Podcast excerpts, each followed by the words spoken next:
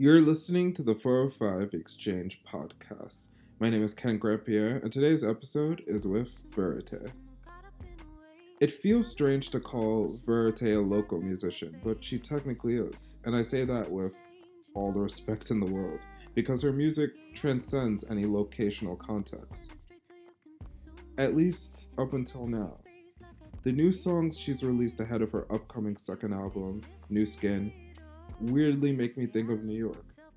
They make me think of those days where you're walking around the city confused by conversations with people that you care about, and those moments of daydreaming that you're elsewhere, while also dealing with the fact that these tall buildings are endlessly surrounding you. I don't think you need to be in New York to relate to the songs that Kelsey has released, but yeah, it does make me think about those things, and I'm keen to see how people react to this. The album comes out on October 25th, and it definitely sounds like it's going to be a standout of the year, especially if these new songs are an indicator. This marks Kelsey's second time on the podcast, but it's the first time that we're having a recorded chat on a one on one basis. Within this episode, we delve into the experiences that came from releasing and touring her debut album, what it was like for her to make these new songs, and how she envisions her art evolving from here. This is the 405 Exchange with Verite. Enjoy.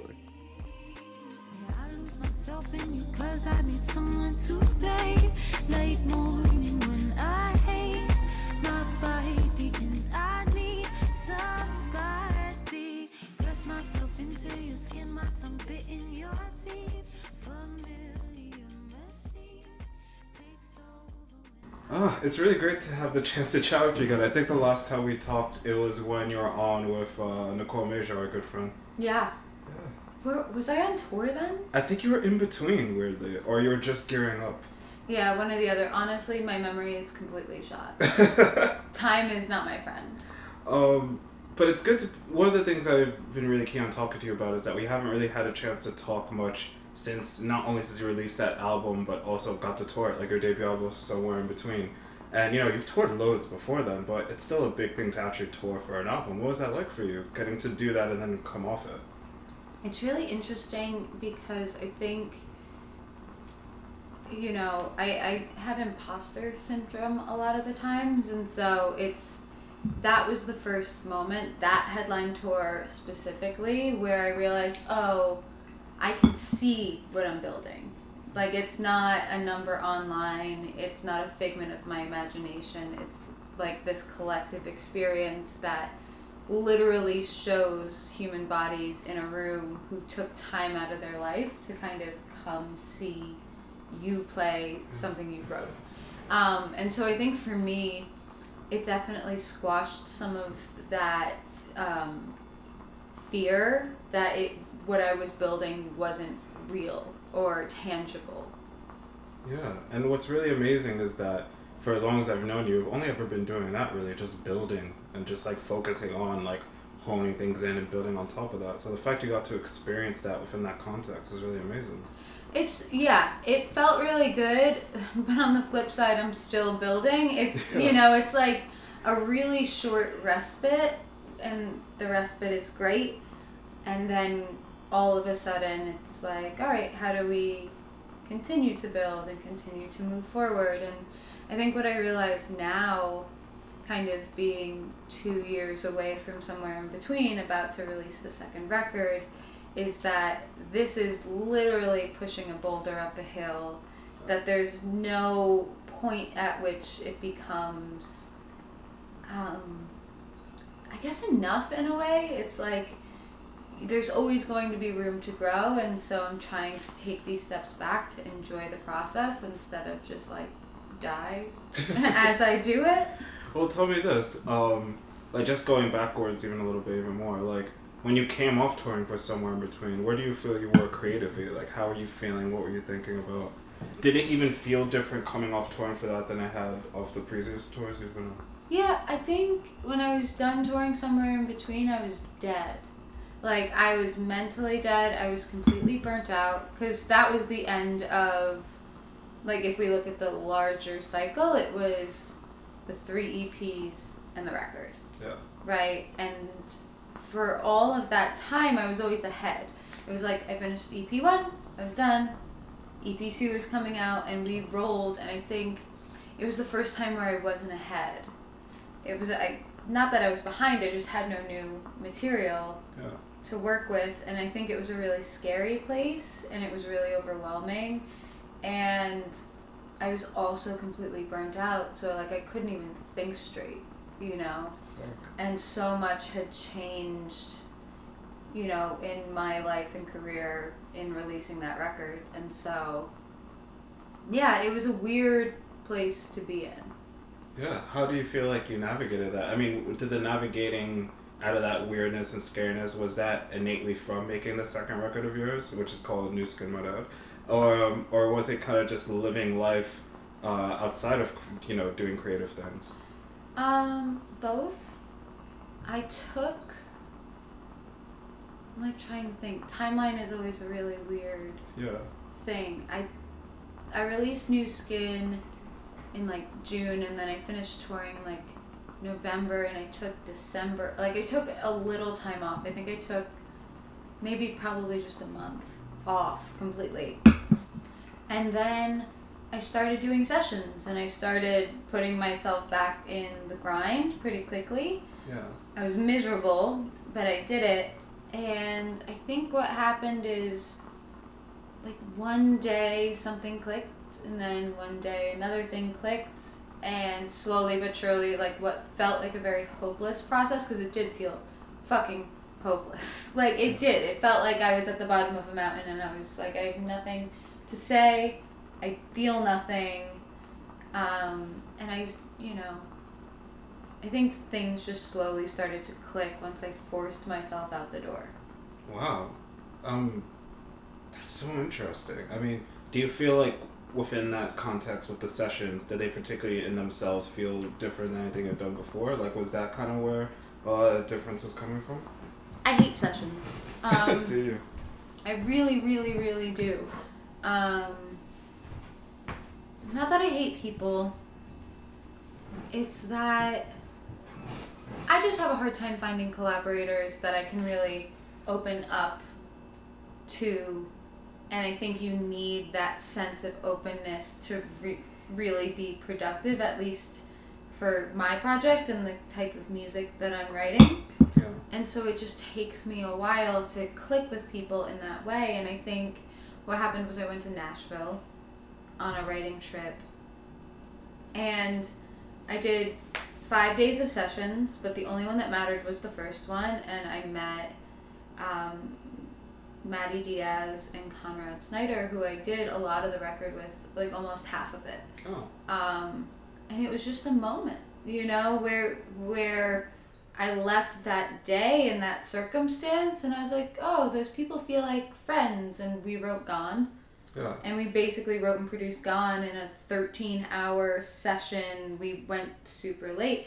We took a fuck ton of mushrooms. Like it was a a whole thing, um, you know, with strangers essentially, and I just think it worked, you know, and it felt different, and the song feels different, and it kind of, and also the level of respect in that room was also different. I think that what people don't realize is when you do sessions, a lot of the times as the female artist in the room, you're cast kind of in the couch on the back. You're writing lyrics and melodies. Like that's your place in the room and everyone's always looking for a fucking hit and everyone's always looking for I don't even know what the fuck people are looking for. Like I always just feel like I'm looking for something different. Like I'm looking for a feeling. I don't care what it sounds like. Like I'm looking for something that feels weighted. Um, and like that's what I got in Nashville. Um, at least with Madi and Konrad, and enough that like you know those two people are really good friends of mine, and we've written a lot together. Yeah, I had a bit of a sense of laughter in my head just imagining you, trying to imagine you in the background of anything and like not steering a ship. like that type of scenario Well, wouldn't work for you at all. It's not that it doesn't work. You know, I think I think that's like conditioning at its best. You In know, it's like this idea of like the man takes this role and the woman takes this role, and like you don't want to think that you're um,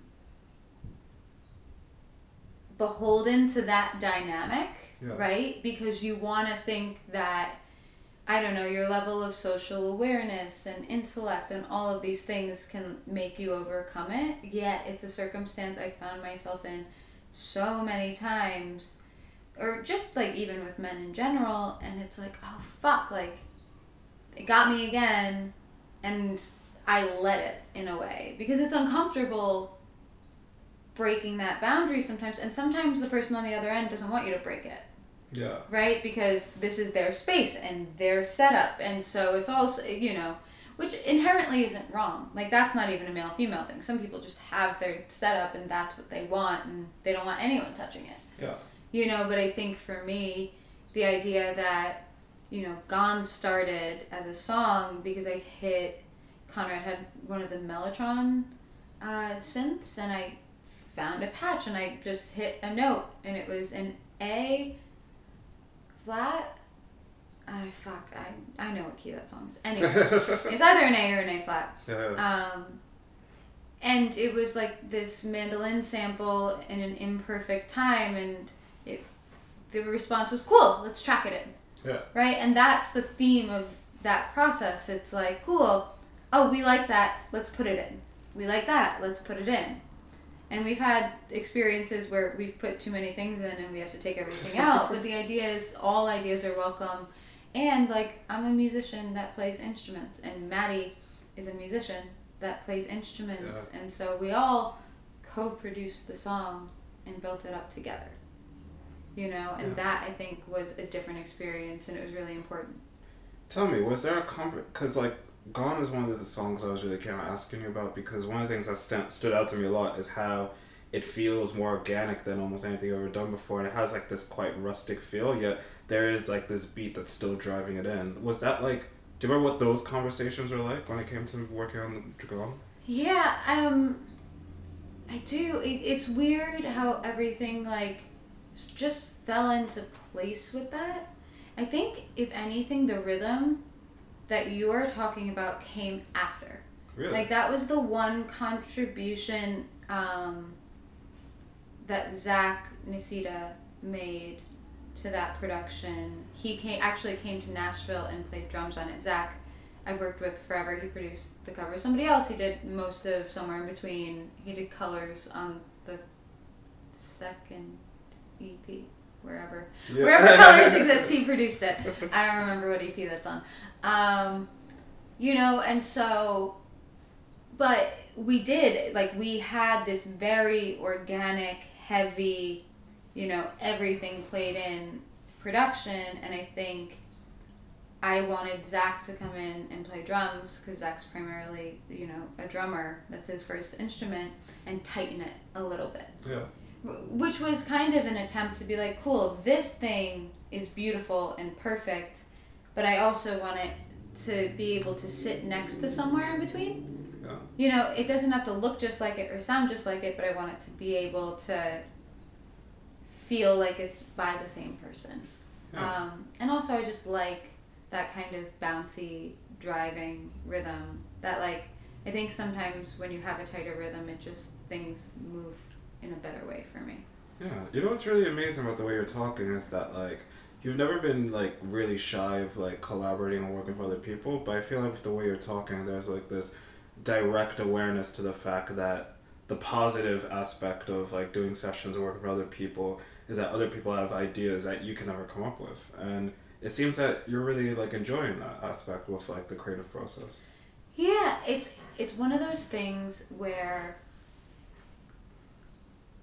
for me it's hard to motivate myself. I bore myself. Um, I really do. I am not. That's shocking to hear. I bore myself so fucking much, and so being in the room with other people, it's like stimulating to me, and it almost just forces me to like follow through. Um, and I think you do it for the magic moments. Like that's why you do it. And then when you have a magic moment with someone, sometimes I have sessions where you have magic moments where like you do the session, you write the song, the song's great, and then you never do a session or talk to that person again, and it's this weird impersonal thing. Yeah. Um, but it was just the right thing that happened in the right time, and I've had so many of those. Then every once in a while, you have a session, you know, like I did the first time that you know Zach and I did a session, or the first time Madi and Konrad and I did a session, or um, Jason Wu, um, whose producer name is Rabbit. He, like me, him and I did a few sessions, and it's just like, and you fall in love with the people, and Yeah. you want to go and spend time with them as much as you want to go and create the thing that you're creating, and I think that's the goal. Yeah, that makes a lot of sense to me. Um, you know, going into beautiful moments, I was really keen to of getting the chance to ask you about um the video because it's stunning and I really love how it was shot. Um, and the video was directed by Charlie Manton. Um, I wonder, like, how much does the finished video match what you and Charlie had envisioned for it? Um, Gone music video, right? Yeah. I mean, that video we nailed. It's exactly what we thought it was going to be. That's amazing. yeah. Um, and I love Charlie. I hate music videos. I love Charlie. Um, Are, you- are you gonna go on an anti-music video rant? You can. You totally can. it's not that I'm anti music video. I just don't think it's the most effective artistic medium anymore. I think it's antiquated, and I think that people sink tens of hundreds of thousands of dollars into music videos that don't necessarily move the needle on anything anymore unless you're really, you know, putting so much, so much money into them. Um, and so for me, it's like not like the live show is my preferred medium. You know, like I think everyone has theirs, but I understand their value and you know, I have Charlie direct my music videos for a reason. Like he's brilliant. And I think that every time we shoot together, he has a way of like capturing things where I can fully trust that we're gonna get something that like fits the song and is usable. Yeah, because that's the big difference, isn't it? oh my god, the amount of music videos I've fucking scrapped. amount of money I've wasted. That's amazing to hear that it turned out as well as it has. If, pe- if there's people listening who haven't checked that video out, I would highly recommend it. And it might even change your mind on music videos if you feel the same way that she does. I love the Gone music video. I'm not shitting on it. I just think it's an antiquated. I can understand. Um, I want to ask you about my new favorite song by you because up until this point, I would have easily said uh, "Phase Me Out" is uh, my favorite Verite song, and now I could probably say that's "Ocean." Um, I really love this song. Thank you. It's a really great song, and um, it really is one of those songs that I feel like I heard, and I was like, I always knew she had it in her to make this type of song, and you did it. Um, can you describe what the mood was like in the room while you were working on it? Yeah, I didn't actually know that I liked Ocean while I was writing it, if that makes sense. Oh, it totally Um, does. For me, as someone who talks to artists a lot, I hear that quite a bit. But um, I was talking about Rabbit before. Um, it's just so funny to call him Rabbit. Um, uh, but I will use his official producer name. Um, but the first session I did with him, we wrote a song called Fever, which has not been finished, but will be finished soon. Um, just didn't fit on the record. Uh, and it, I don't know. I just love him. I do. It's again, it's one of those things where like he's such a good vibe, and we call each other trash a lot. you know, it's like he'll literally just send me a picture of a garbage can.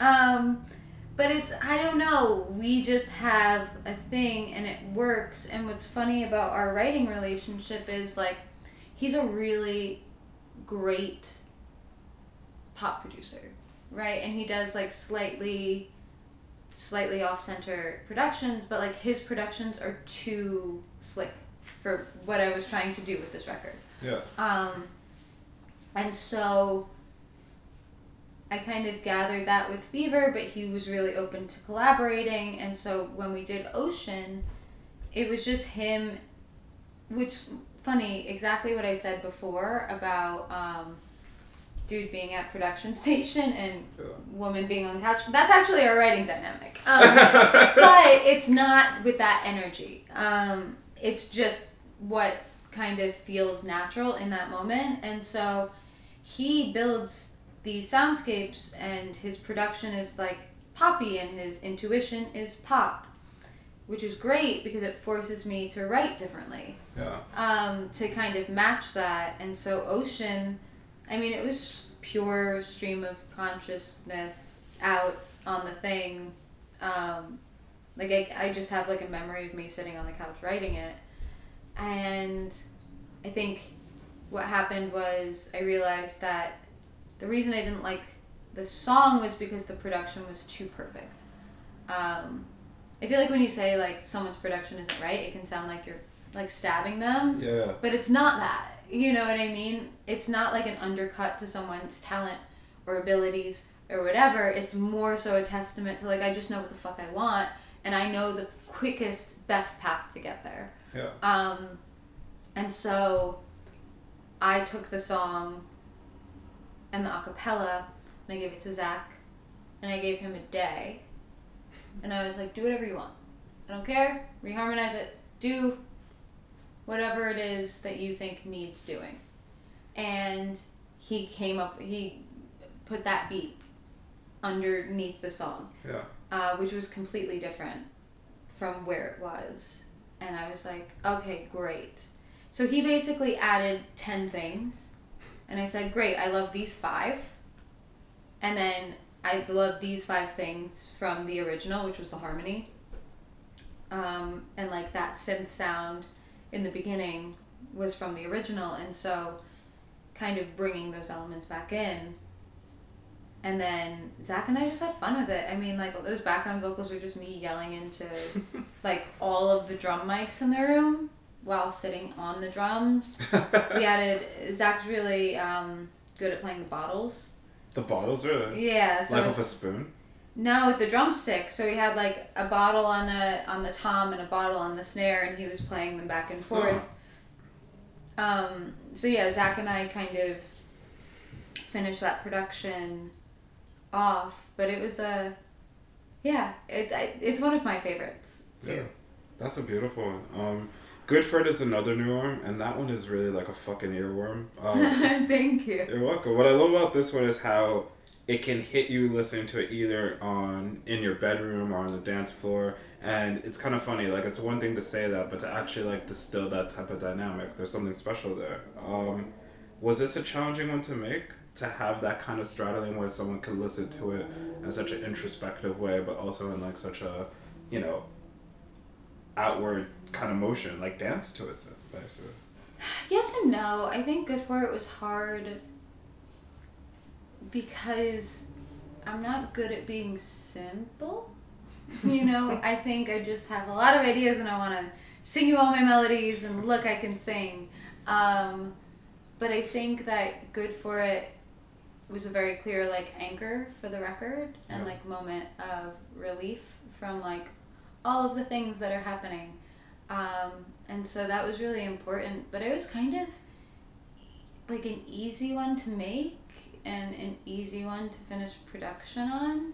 I mean, I say that, but again, it's, it's like I guess it did take a few rounds at the end.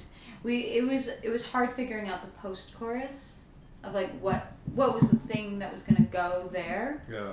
and Zach um, put in those guitars, da da da da da da, and that, and once that happened, I was like, oh, okay, We have everything figured yeah, out. we have a song. Yeah.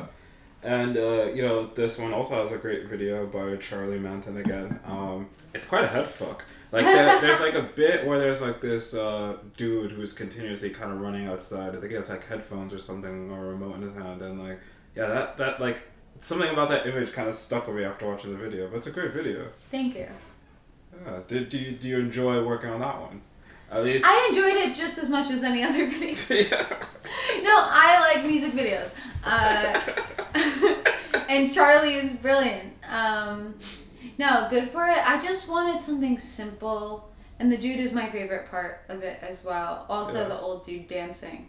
Um, but yeah, I, just like the idea of like the record is a cycle that keeps repeating, and that music video is a cycle that keeps repeating and I love that the guy doesn't go anywhere. Yeah. You know, it's like he's trying so hard. And I think even in both of those relationships that are kind of depicted, neither of them really go anywhere either. That's very true. You know? And it's just this idea of like what it's like living in the same cycle, maybe having a slightly different experience in each one. Yeah. Um, and so it's subtle. Yeah, it's a good bit of subtlety there. Did he pitch that idea to you, or did you pitch it to him? At least the idea of the video and stuff. I feel like with Charlie and I, it's like I'll give a seed of an idea. He'll give me like a little plant. Then I'll give him a tree. And then he'll give me like a forest. You know, so it's very much back and forth of just like figuring out what we want. That's mega. Um, going to the album as a whole, I only have a couple more questions for you. Thanks for you know finding the time to chat. Oh, my pleasure. Yeah, it's always good getting to talk to you. Um, you know, going into the album as a whole, I feel like the four songs you've released so far, as well as the fifth you released just like last week, the tail end of last week. I feel like what's been clear from these songs is that you're writing from a much more direct place, but it doesn't feel like the songs are like um, vague or like that they're grandstanding anyway. Like people are still able to insert themselves within them. Um, and it's clear that all these songs are associated with real feelings, and it kind of ties back to what you were saying before earlier in the talk about like how you care about that more than anything else. Do you feel that's the case with the album as a whole? I mean, we've only heard a couple songs now, but when you think about all the songs together, do you think they all correlate to like direct feelings, a human sense of human emotion? I mean, yeah. And the beauty is, it comes out so soon. It comes out Friday. Yeah. It's like, Most likely, this talk will be coming out on Friday as well. but it, it, but it is. It's like then you get the whole picture. It's like I've been living with the whole picture for fucking years. Um, you know, which is a good or bad thing. But I think that like yeah, the record the record is about existing in the middle of something, you know, and I think while I was writing it, it really felt like a record about love, right? And like this idea of you know, that that love is a cycle that you go through that doesn't necessarily have to result in an end. But regardless, I mean, you're in a relationship, maybe you can like identify with this, but you know, you still go through all of the feelings of excitement to like losing yourself in someone, to apathy, to boredom, to anger, to like resentment, to like fuck, I'm gonna leave you. Um, and then you kind of forget about it all by amnesia, the last track. Yeah. And then you just do it again, right? And it's like you exist in this cycle and you can't see the beginning and you can't see the end. And I think that, like, I thought I was writing about that, and then I kind of zoomed out a little bit and I was like, well, that's how it really feels in my life in general, Yeah. right? Especially in my career. It's like I'm five years into a project. I can't see like the the light at the beginning of the tunnel. I can't see the light at the end of the tunnel. Um, you know, I'm not failing, but like I'm not at the point where it's like, oh, we're hearing about my demise or my triumphant success, which is like, you know, the next sexy talking point, you know, after new hot projects, you know. And so just this idea of like how do you reconcile that cycle and all of those things without, you know, having to leave someone and without having to like give up on something. Yeah, because that's the really strange thing. It's like once you recognize something as a cycle, I, I think instinctively as a human being, you find yourself thinking like, "Oh, I shall break this cycle." But then there's like a moment where you're like, "Wait a second, what?" There's actually things I like about this, and you're right. It even goes beyond relationships. Because I, when you while you were talking, I've been thinking because I freelance doing like video design, photo, and stuff like that, and uh, a lot like the last six years or so, I'll end up working at a place for like maybe six to eight months, and off to the next thing. It's one of those things where there's a cycle that comes with that in terms of like you know getting acclimated and talking to different people, kind of having variants of the same types of conversations. But yeah, it's a weird type of thing. Realizing that innately as part of human existence, there's cycles kind of everywhere. Yeah, and it doesn't, you know, I think what hit me is I don't know where when the overall meaning for the record came into play as well. It's just like you just write and then you just make shit up as you go. Yeah. You know, I- like I thought I was writing about X, I thought I was writing about Y, whatever. But I hit this point where I was like, you know, I've been with the same person now for almost five years.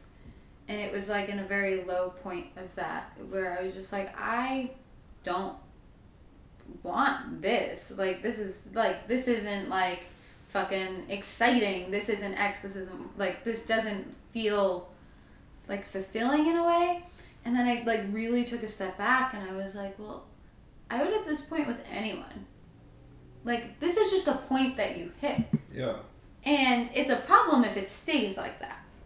But it never really does. You know, at least for me. And it's like usually in those moments, it's really probably representative of like me feeling stuck and less so me hating the person that I'm with and feeling like they're stuck. Um, eh, but just that idea of like, you you know, I've made a commitment to this thing.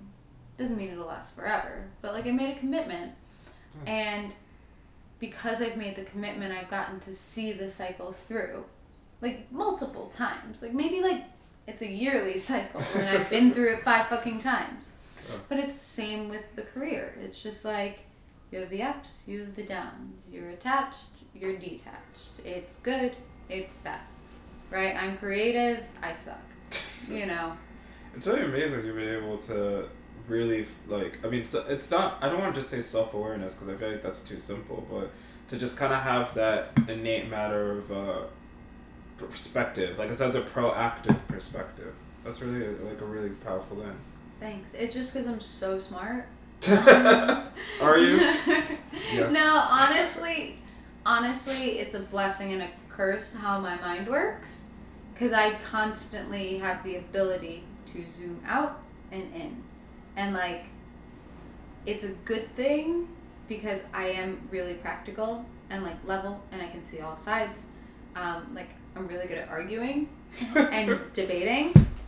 Um, which I feel like is necessary for even the times we're in, but it also means I hyper and overanalyze everything and I have a hard time existing in a moment because I'm just like constantly, you know, zoomed so far out looking at every aspect of what's going on at all times. Yeah. Well, that's really something else. And it hit me while you were saying that, by the way, that I actually do remember the last time we saw each other. It wasn't only with uh, that chat with Nicole, but um, you did this really amazing show at National Sawdust. Oh yeah. Yeah, with uh, the strings. You had like Yeah. strings accompanying your music. And I mean, we chatted a little bit afterwards, but we didn't really talk about the experience itself. It was kind of general chatting, but it's like, what was that like for you to experience that? To have your, not just like your songs being accompanied by strings, but knowing that that could work. Um, you know, I'm really grateful to Christine Kruda who did those arrangements, and she's really just brilliant. She's really brilliant, um, and brought the those songs to life in a way that like I couldn't have imagined. But I'm also really grateful for that experience because again, it's like I did that show in that dead period where I was just like, I don't know what I'm doing. I should be doing something Yeah. um, you know and so i think that that came together and like sh- gave, gave me a glimpse of like oh i can still be creative and i can still push the boundaries and uh, you know i think even the inspiration of wanting things more live and human versus programmed and computer um, had an impact Yeah, and do you and you know before I let you go, this gonna be the last question, but um, you know where you mentioned how like the live show is more your thing, and you kind of insinuating it that there with like the end of that question. Um, one of the things that's been great with the whole career has been that evolution because, like, I've been really fortunate to describe what your live show is to someone, and just like it hit me that over the course of the last like four years I've known you, it's been different each time. Like there's been different dynamics, different words I would associate with the live show, and yeah, that just makes me wonder with the current live show that you have now, they're gonna be you know unveiling on Friday, like what's different about it? and How do you feel about it? I feel like question. I am a different human and will be a different person because I've gotten to play it twice. I opened for Phantogram not too long ago, which was great, and then I did a small showcase. So this is like the these are the first official like shows. Yeah. But it's like the setup isn't that much different this time. I'm really grateful. I've been working with the same uh, music director, Grant Subritsky, for years now. I was one of the first things he MD'd, and like he was definitely my first MD. And he, I don't know. Again, it's like going back to people who you can truly be uh, collaborative with. Um, he is just the best, and he kind of pushes it with me and we figure out what sounds good and he takes all of my ideas and he makes them better um, and he's just like in the room obviously he, he'll set up all the tech but he's the sounding board listening to stuff as we play it and then he's like you have to change right? Because like i'll never get the perspective of the listener. Yeah. and so he's that perspective. But i feel like i'm just way more confident and i also just don't give a fuck anymore you know? And i think that's a beautiful thing. I really fucking don't care. Um, and i care and like that sounds like flippant but it, it's like i don't know. I just feel